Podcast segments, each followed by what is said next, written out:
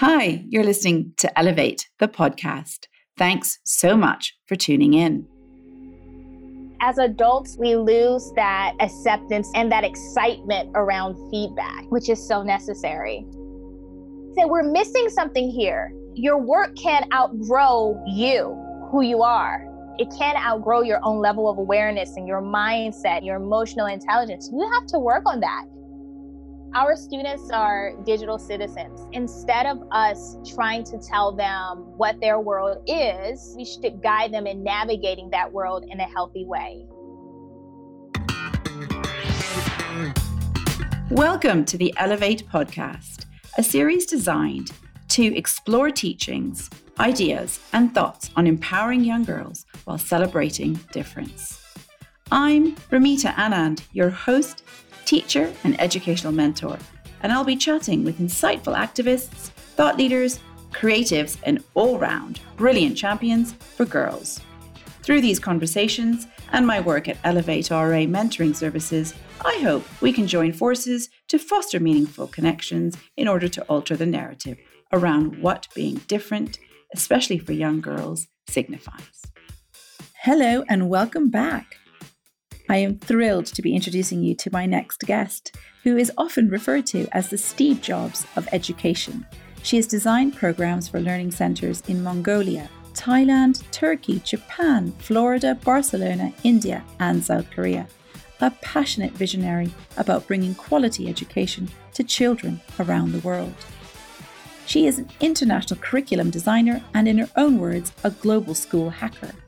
She has helped to redesign and create equitable learning programs for kids in over 20 countries and has been nominated for the Global Teacher Prize, which is like the Nobel Peace Prize for educators, three times. My guest is the founder of her hugely popular initiative, The Evolved Teacher, and of the conscious learning platform, Kid U University, and is also the youth education advisor of Mindvalley. Her admirable and incredible achievements don't stop here. She also just happens to be an author of three books, a TED speaker, a two time TEDx speaker, and with her accomplishments taking her to be featured on notable places such as the NBC Network and Oprah. Her travels around the world for 11 years saw her transforming learning spaces and empowering educators and community leaders throughout many villages and communities. An enthusiast for all things love and literacy, she is known for creating innovative curriculums that have resulted in children as young as five years old writing their own books and even essays about topics ranging from philosophy to art history. She has also impressively designed 60 textbooks that have been used in classrooms around the globe. She has a way of empowering children with the love of writing and published books to help with this too inspired by a 2009 statement by the former President Barack Obama about the success of South Korea's schools, she decided to pack up her bags and find out why, as you do. Her own innate curiosity led her on a global quest to uncover how kids learn. In May 2018, she revealed her findings to a packed crowd during a TED resident talk in New York passionate about pushing humanity forward by providing access to impactful and transformative education. As a leader in the education sector herself, my guest sees it as her mission to assist other leaders in uniting personal growth with learning practices that motivate kids and teens to excel in life and in school. She explains it is very important for her to assist other leaders in developing connections between personal growth and learning practices nicknamed the celebrity teacher by her students in South Korea, my guest inspiringly believes that parents, educators, and leaders should guide students in following their curiosities. An absolute visionary, an incredible role model for our youth, but also for us educators out there, it is such a joy to be welcoming you, Jamia Drummond Bay, to the Elevate podcast. Thank you so much for being here. Thank you. That was amazing. The, the best bio of myself I've ever heard. oh, I'm so pleased. Well, it's nice to be recognized for all the work that you're doing, which is incredible. I'm honestly, in awe of everything you've achieved. And I don't think I've probably listed everything. There was so much, I had to condense it to a short version. Um, how are you? I'm good. I'm good. I'm it's it's a very interesting time for educators, but it's also quite an exciting time to be in the midst of a huge shift right now. So yeah, good. and you're you're speaking to us, oh, to my listeners anyway, from my neighboring country, which is uh, you're in Malaysia. How is the life and pandemic and the situation you're in? Is everything okay? Are you feeling strong? Yes, I feel quite safe in Malaysia, which is great. Uh, Malaysia did a wonderful job, in my opinion, of locking us down immediately and you know watching the numbers and constantly telling us okay it's time to go back inside which isn't always fun but it's safe. It's good to know that um, there are people taking precautions. Yeah and looking after you. Well that's great to hear. It's we are sort of in a similar situation in singapore which is reassuring but my heart goes out to everyone that's still struggling and in a much worse place than we are. But like so much about you your journey to where you are today is absolutely the most interesting path and things I've ever come across. I'd love to know if you wouldn't mind telling us a little bit more about that. I know some of your career starts after your volunteering service with the Peace Corps, but start where you want. Tell me what are the most kind of pivotal moments in your journey that got you where you are in Malaysia today. Ah, that's so tough. It's so tough to know which parts were the the pivotal parts, you know. Um, I think everything, every decision just planted another seed. Um, and you my, took them all. You, did, you took every opportunity, maybe, Yeah. I, I think for me, um, joining the Peace Corps and going to Turkmenistan, which was a country that prior to my decision to join the Peace Corps, I'd never even heard of. I didn't know that country existed. Um, and uh, people around me didn't know it existed either, which was interesting. When I said I'm going to Turkmenistan, and people would say, "Do you mean Turkey?" Yeah. said, no, there's another place, you know. Yeah. Um, but for me, I just kept feeling like the my choices for the goals that I were, was going after as a university student were limited based upon my awareness. And that bothered me so much because I knew that I there was so much that I wasn't aware of, opportunities and so many needs that I would have to go out in and venture upon myself in order to find. And I kept saying that, which confused my family when I would say, you know, I feel like I don't know what I don't know and I need to figure it out. And they were like, What? oh my goodness. I love that. I just listened to Adam Grant speak about exactly that, like actually looking into your the area that you don't know is wisdom. If everything else is knowledge, then actually finding out what you don't know is wisdom, which I think is hugely powerful. But you seem to have already lived it at your lovely young age. I, I, mean, you're so young and so inspiring. This, I can't wait for for young girls to listen to how you've got where you are. And I, I know I, I quoted the sort of line from President Barack Obama, which is what obviously I think is the opening um, statement in your TED talk. Which, if you haven't seen, listeners, please go and watch. But for those of us that haven't watched it, I wonder because what was so great about that is that you listened to something he said and you decided, well, let me ask about this and thought, well, that's a statement. Okay, let's go find out why this is the case. You know, what a wonderful way to embrace learning. What was it that you he said or what was it that you read about and decided what was it an inner voice was it a calling that you felt how old were you and what did you do why don't you talk about that uh i I think I was uh, when I heard the Obama uh, conversation. Um, it was 2009 after the Peace Corps, so maybe I was 24, 25, maybe. And the I just it was a moment of frustration because this was also during the recession. So I finished volunteering and I returned home and I was super excited to tell my friends about uh, the level of awareness in um, the the Peace Corps, but also what I my realizations and my epiphanies by living abroad. Um, so many so many things changed me um, based on my perception of education as well. When I went to the Peace Corps, I went in as a community health educator, and my I thought I was going to study global health um, as a doctor, but when I was there, I realized that education was healing. People needed to learn, you know, how to communicate, how to read, how to pass exams, and they said, for us, this is life or death. This gives my child a future this is really what's you know note, noteworthy and when i was um, leaving the states that wasn't what i was necessarily taught in university you know you have these rankings for your major and the ranking the majors that make the most money aren't kindergarten teachers you know so you're kind of primed as a young person. If you want to be successful if you want to do well then you need to go into these categories.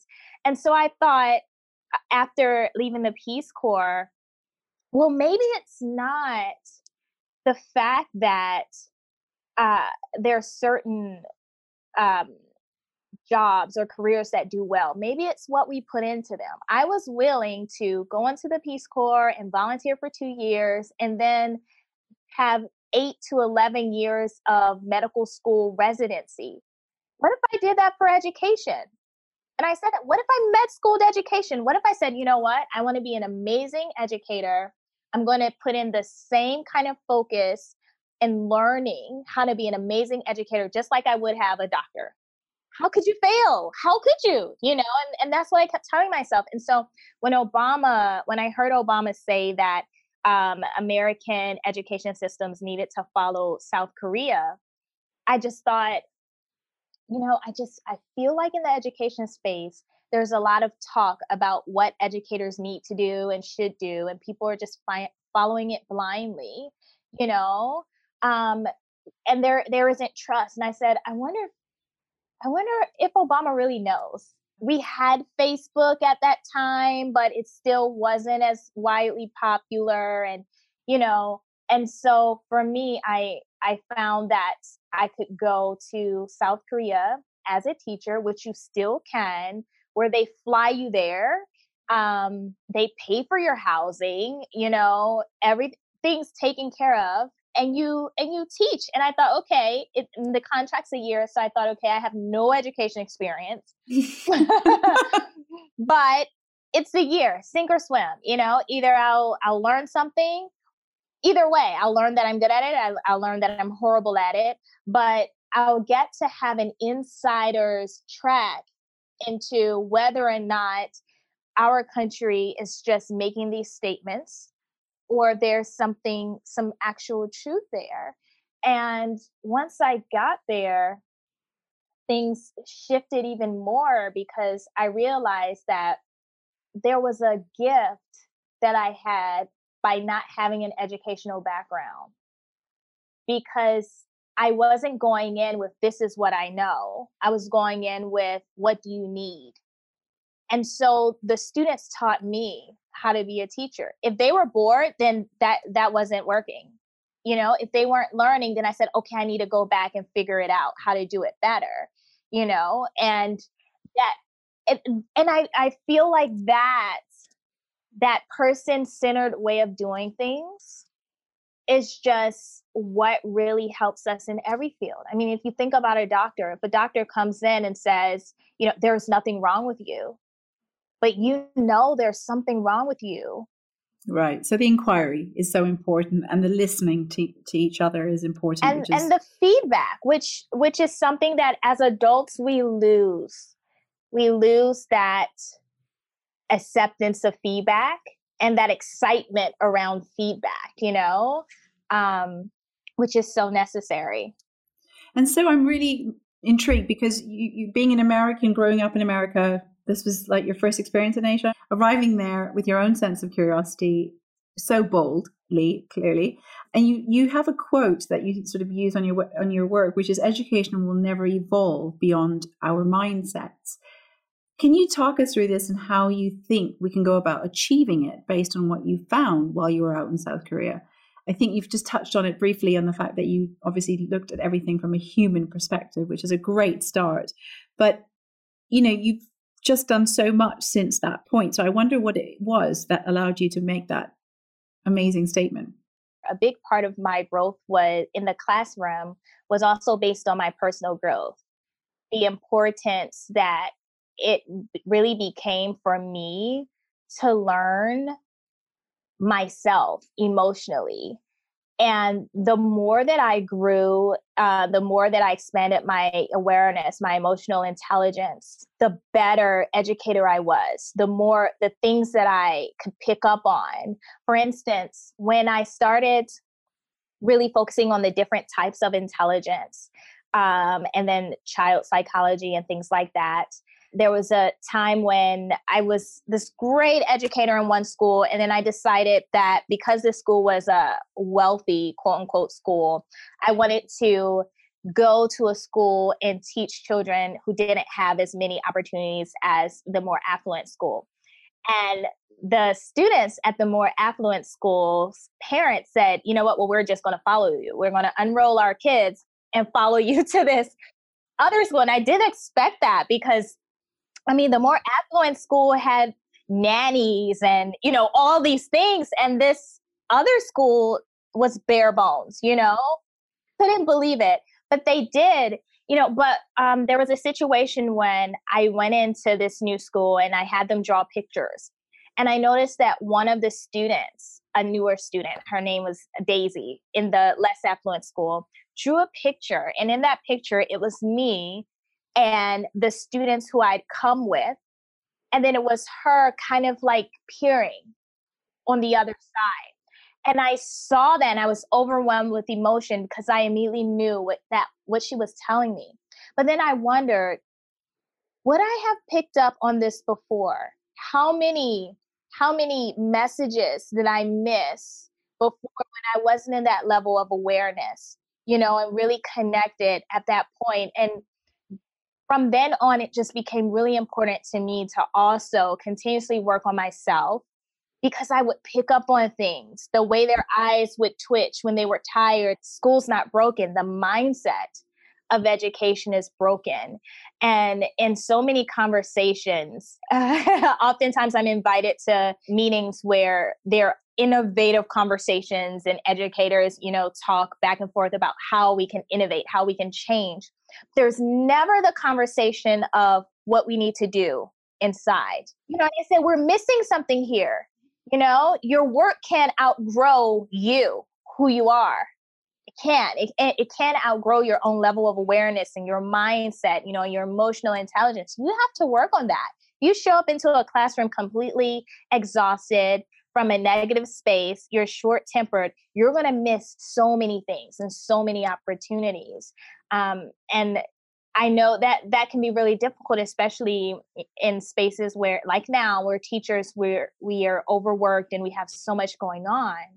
It's interesting that you say that because that's exactly what I think is why I've started Elevate to start teaching these skills of emotional intelligence when they're young. Why do we wait till we're adults are, or looking for really top jobs to start asking ourselves about emotional intelligence? And I now now that people say EQ is as important as IQ when we're looking for top level managers. But why are we asking of that of adults when we're not teaching it to our children if they don't have those skills? So I, I think that's a really interesting and poignant point because our, our teachers are exhausted. Our teachers are full of so much pressure, and we have we have so much to thank them for, but they can be their best versions, I think, if we support them. And so, did you find that Barack Obama was correct? Is he right? Was South Korea clearly miles ahead of everybody else. he was partially right uh, at that time academically. However, what he missed was that mental health wise, South Korea also had the highest suicide rate in the world. You know, which was a huge issue. So that's one of those things. Okay, but what are you leaving out? He completely left that part out, which is very important. Yeah. So getting the full child and understanding the rounded picture is is something that yeah we still haven't got right in many countries, have we? You know, you've worked in umpteen schools, you've had all this experience, and designing curriculum seems like such a daunting, mammoth task to take on, especially at your young age. I've been in schools, you know, in three different, four different countries, not nearly as many as you, but the idea that I would take on a whole curriculum, I might take on initiatives, but the idea that I might take on a whole new curriculum fills me with just absolute admiration for you. But I also love the fact that you've got this curiosity, this inquisition that leads you to explore, to become more like what Brene Brown talks about in the idea of getting a master's or a doctorate in curiosity, to think and discover knowledge rather and give yourself greater mental flexibility, which takes courage. Now, that's the courage that I wanted to talk to you about. What ideas of getting curriculums redesigned? Where where did you want to start with this, and how did you get the first? If we if somebody else listening to this thinks I want to do what she's doing, where do you start? Start with something that you want to know yourself start with something i become emotionally invested in every everything i work on because i get excited about it you know and i i really focus. One of the things that i like to tell my teenagers that i that i work with is for them a lot of the issues right now with school is feeling like they aren't getting much from it from it. It isn't comparing them for the world that they're actually going to live in you know? And i said well actually it is but you have to think about what your curriculum is. And I tell them this story about um, when I went to my first Mindvalley event, right? I need to practice talking more about what I'm doing. So I'm going to make a plan to meet a certain number of people and I'm going to have a certain number of conversations about this. And each time I'm going to plan to develop my confidence more in this. And so I'm going to increase and develop. And then I'm going to reflect on how I felt. That's the curriculum, it's a process. You know, it's just awareness. And then after you do that, when someone asks, well, how did I, I noticed that you were just so talkative and you met so many people? Oh, well, here's the system. Because now you have a system. This is what you've done. Here's a system. We all have them. But a lot of times we think, oh, well, I'm just good at that. I've, I've just done it. No, but you have a system. Why did you do it? What were you thinking? What were your what was your process? What was the outcome? That was your system. Now teach someone else.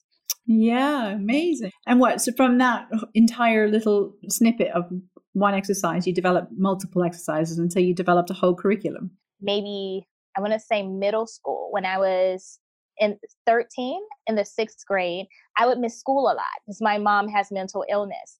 And so what I would do was because I love school, I would do my own homework. I would make up homework because I missed so much school. I didn't know what homework they assigned. So I would say, well, this I think this is what she should assign, you know, and I would just create things.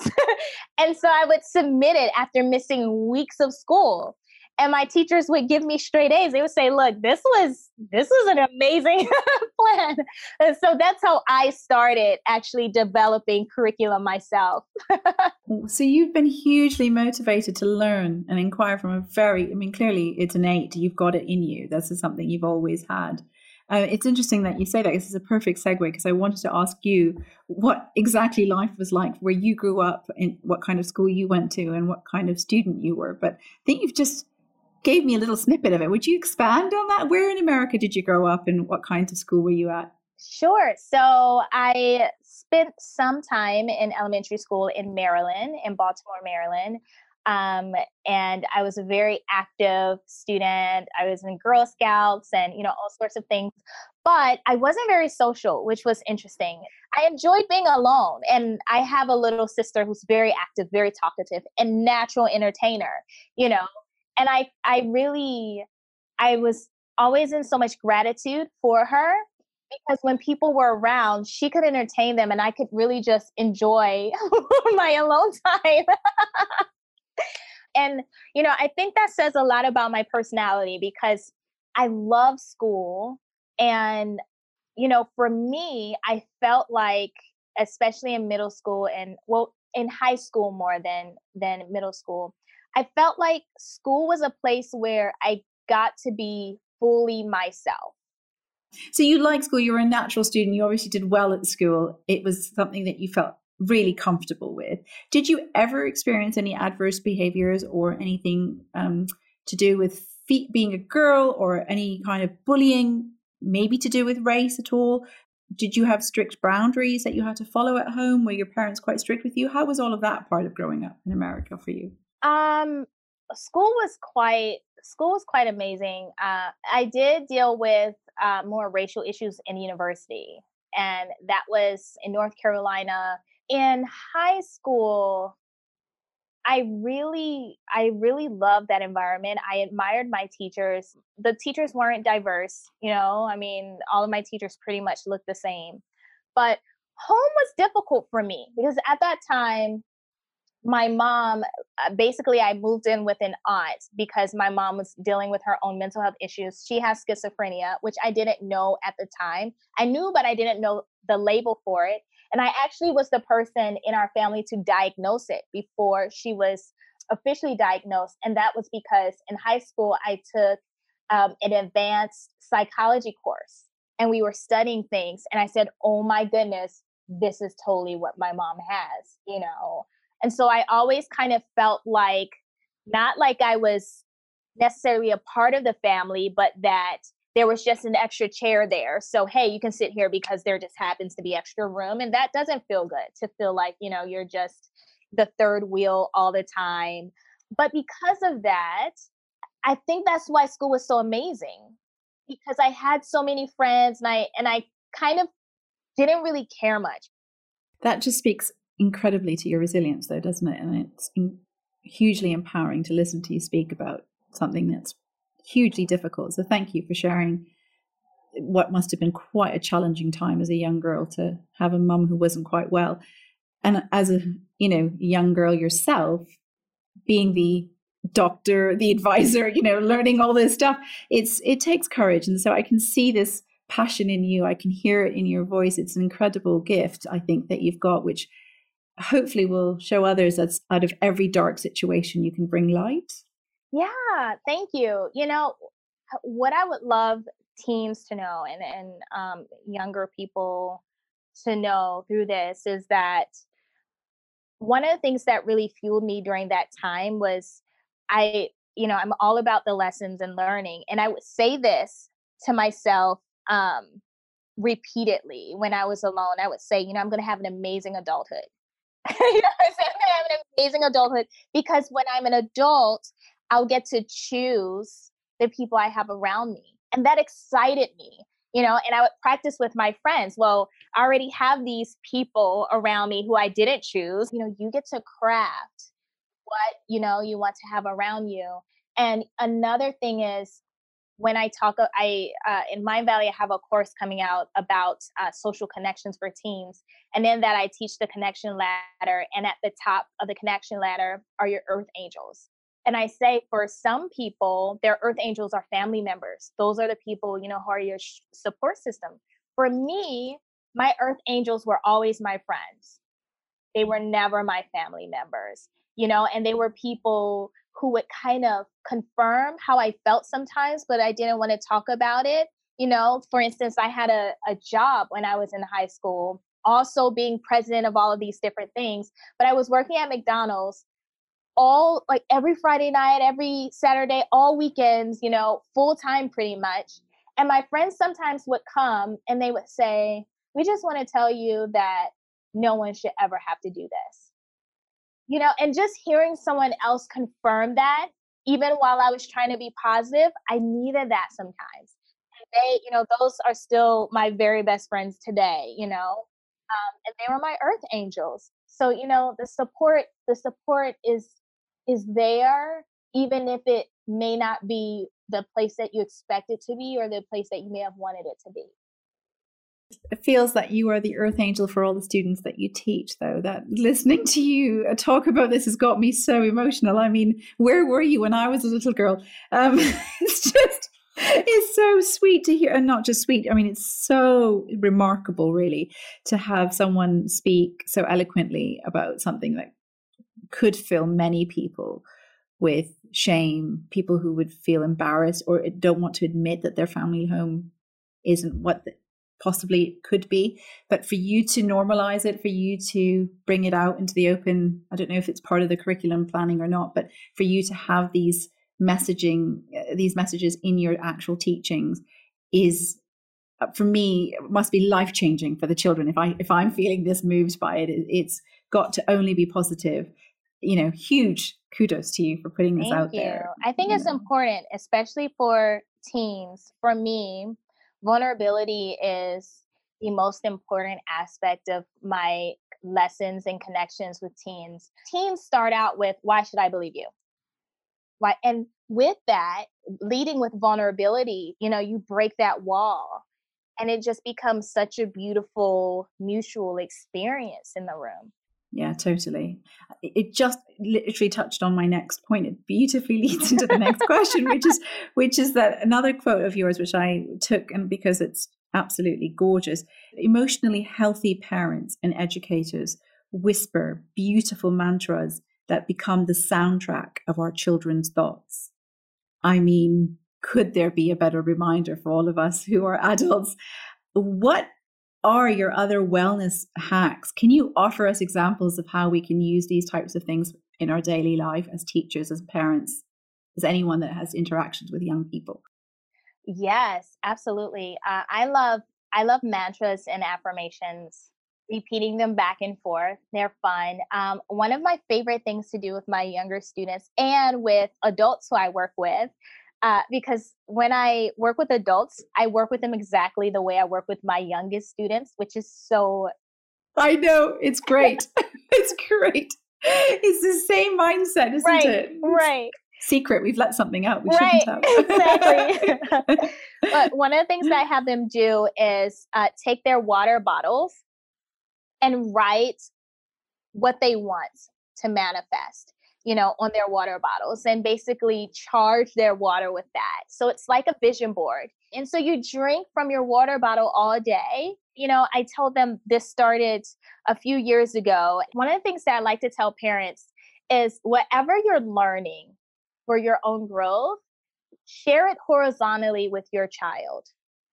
Whatever, because that's the reason why, you know, I go to some of these wellness or health retreats and whenever we have an emotional session, there are people in their 40s and 50s falling on the floor because it's too much. It's so much trauma that's been packed, you know, for years and years. Share that, you know. So so tell your child, hey, you know, just like I did, you know what? I'm writing mantras on my water bottle. Five year old, what's your mantra? Cartwheels? Great, go for it. But you're planting the seed you know? Yeah i'm there i'm there i'm literally reaching for my water bottle straight after this. I think that's uh, everything all in one isn't it? It's the vision board it's the physical affirmation of actually feeling it and then magic. I am 100% sold on that one. That's gorgeous. I absolutely am going to be trying this with my students and myself. Yes. i think this is wonderful. Uh, well I, moving on to slightly more serious topic uh, we are recording this interview during black history month and although it will be aired after, the powerful messaging from your passion to educate others on the accurate history of Black people is extremely interesting and commendable. I speak as a person who did not grow up with the same lessons and didn't have Black history taught to me in my schools. So, as an ignorant educator myself, I'm finding all of your lessons extremely inspiring. But especially right now, as we are in such a vital time over this last year, with the racial reckoning and what's been happening around the globe. Can you talk us through a little bit about how your desire to educate all of us on the fundamentals and the truth around Black history manifested and how you're getting on with that? Well, a big part of that was experiencing the George Floyd death and so many things while being so far away from home and not having the ability to protest or you know do some any of those things and just knowing that whatever i did would have to be done behind a computer. Gosh. So, so it was the helplessness of it right it was just you know how can i be a part of this but also use my my genius my my way of doing things you know which is to teach something uh, and so that's when i started making posting different things and lessons and and stuff like that but because i've traveled so much one of the things that kept coming up uh, around my travels during my travels were conversations uh, that made racism and colorism and things like that seem so far removed from different countries like it was an american issue. And me being in you know spending so much time in asia specifically i know that it's everywhere and I see it all of the time, you know, and I say, no, actually, you know, I've lived in India for six months. I've seen it, you know, I in a way that humanizes, you know, each person and each situation and activists and things like that, so that whoever is reading or or watching if it's a video can compare and mirror that based on what's happening in their country or their own personal experiences. Yeah, I noticed a lot of the messaging on some of your lessons that you are teaching on Black history seem to suggest a lot of adults, even of Black race, were taught things that you've tried to rectify. Is that true? Or not taught at all. Um, in America, the curriculum is very white centered. You know, it's completely left out, completely edited. And it's been that way for years. And the thing is, me teaching in Korea, a lot of our books were based on American books. And I would get them and I would say, oh my goodness, I'm not telling my Korean students this, you know, and not even related to Black history, but also in a way to have a class full of young, beautiful Korean children idolizing blonde hair and blue eyes as supreme. I'm not doing that because it's harmful. And so that's the main conversation that I try to portray when I'm talking about Black history and even um, the anti Asian racism that's occurring is that when we dismantle these conversations, we help all of our children because just like when I was growing up in America, little black girls would wrap their hair with white towels. When I was in South Korea and in India, my students would do the same thing. And I knew where it came from, you know, and even Halloween when everyone wants to be Snow White, you know, and I would say, oh, but what about Kanji and Pachi? What about, you know, your own Mm, heroes. Yeah. yeah. You know, yeah. and so that is what I'm hoping will also come from this conversation is for everyone to really start highlighting the truth of their culture and empowering their young people to see themselves as smart, beautiful, and amazing. Who in this class has never felt ashamed or of being black or never wanted to have European features. And I was the only person who raised my hand in the entire, you know, and I was like, what? You know, so I think, especially younger, probably a lot of people do experience that in school. Eh, also, because typically, if you're a woman of color and you're in these different spaces, academically gifted spaces, or even more affluent spaces, you're the only one. And when you're dating, you're the only one who looks like you still in the dating pool with everyone else that could be you know trying for a lot of people yeah i can imagine i'm so pleased there are people out there doing more and more to help change that narrative which is important along with teaching kids to challenge the status quo you know just challenging them generally and asking them to rethink which i think you mentioned a little bit earlier our positioning on things i find that most kids want to know the answers to things to find out if they were right, whatever the right in their world is, because they're just so afraid of being wrong. Being wrong is accepting possibly that you're imperfect, which, as I think both you and I can admit, we want kids to understand no one and nothing is perfect. No version of any superstar is, you know, perfection. Uh, but that we should always be, you know, we don't always need to be right, but we should be using education to get it right. And I feel that that's the most intriguing and exciting thing about the work that you're doing. What kind of challenge have you faced? I will I'll speak about where I am right now, Malaysia. I like to put the teachers and the educator and, and the students and the principals together. You know, we have conversations and we do activities. A lot of times the teachers will opt out um, although the students are really passionate and you know they want to get to know the educators and the principals are very passionate they take notes and i think that's because of the teacher's fear of being wrong of being or or showing too much of themselves and with that we create we perpetuate the notion that it's wrong to be wrong.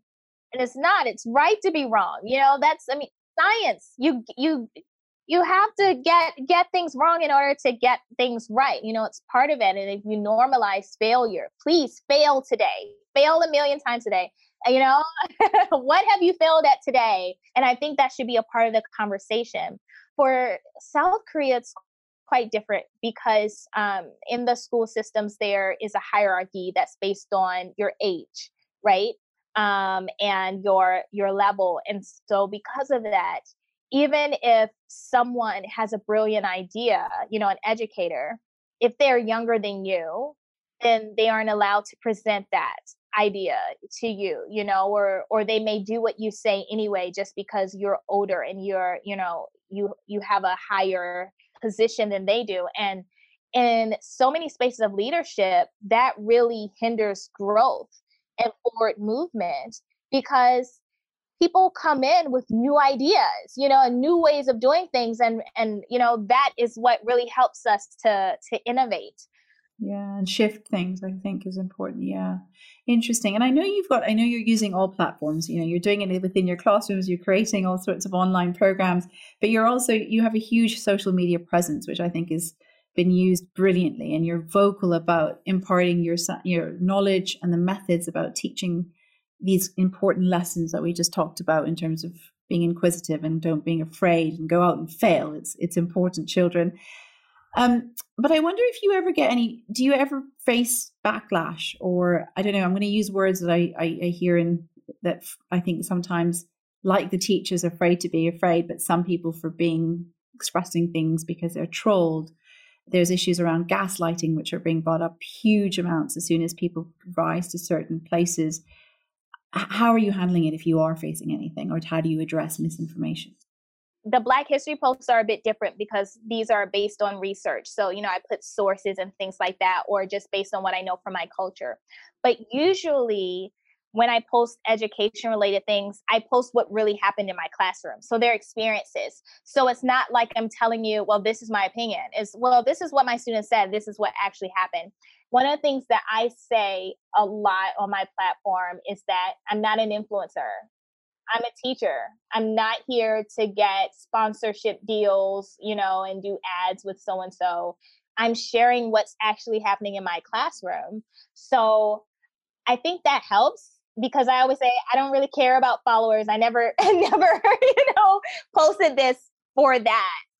Yeah, so you're probably the truest form of influencing because what you're doing in teaching is obviously influencing other people, but Thank you. not maybe in the um, in the Insta way, possibly. But amazing. Again, really great for I think other listeners to hear this and people who are afraid to voice things in fear of what others might think, which is what I was trying to get at. And I feel that you've got a really strong voice, and, and, and I don't feel there's a lot of fear there, which is very refreshing way to think about social media. And what are your views on woke culture, and how do you think we should be teaching that to our youth? Um, I don't think we should teach it.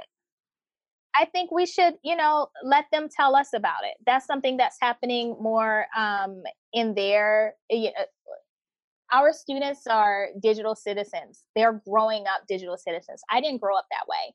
I didn't grow up in the digital world.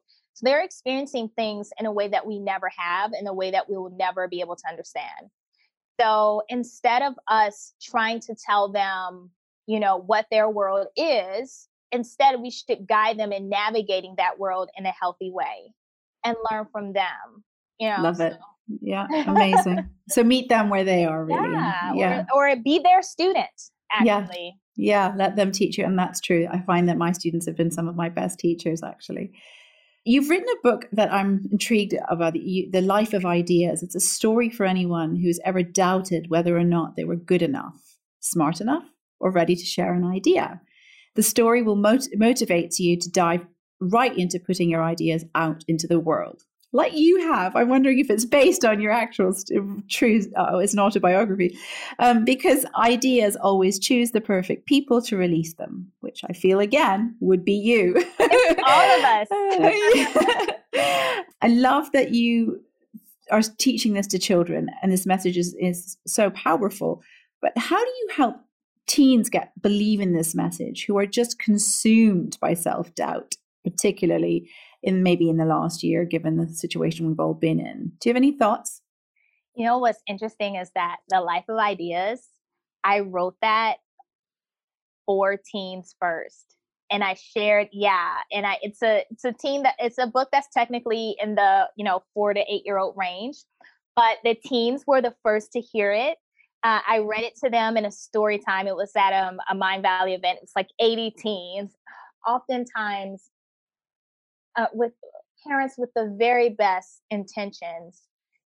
This message is attempted to parents attempt to transfer this message to their teens in the wrong way.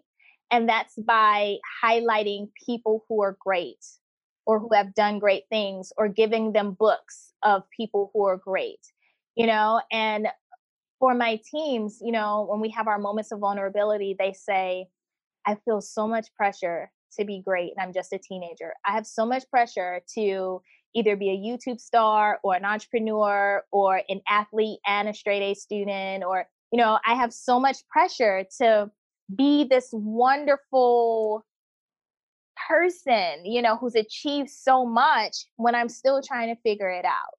You know, and when you have this pressure of constantly feeling like you're great, then you don't give breath to the ideas that you feel are too small. And it's actually those ideas that lead oxygen. The, right yeah, to yeah. the greatness, you know. Amazing. No, that is amazing. I want to end finally on asking you who your role model is and who is someone you look up to. My role model's name is Marva Collins. Uh, she is not living, so, but um, I never got to meet her. But she was a Black educator who was asked to be the Secretary of Education and when I was uh, working in South Korea and going to different countries, I studied her. I pulled up a movie about her life on YouTube. And I was always inspired by this woman who I felt was just like me, who just said, you know what, this isn't working. I'm going to do it myself. I'm going to figure this out. I'll teach in my house. And she taught them in her home, you know, and refused to take funding from schools because she said, no, if I take your funding, I'll have to do it your way. And that isn't working. It's been wonderful to speak to you, Gahmya. It's been wonderful to hear all the initiatives that you've got going on.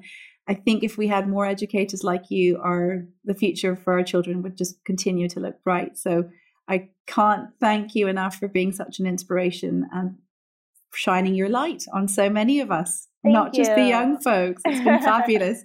Thank you so much for joining us. I can't recommend you getting hold of more of Gahmya's materials. If you're a teacher, please do look on her website for more information, which I will link on the show notes. And for anyone else that's looking for things, can they email you, Gahmya? How sure. can they get in touch with you? Sure.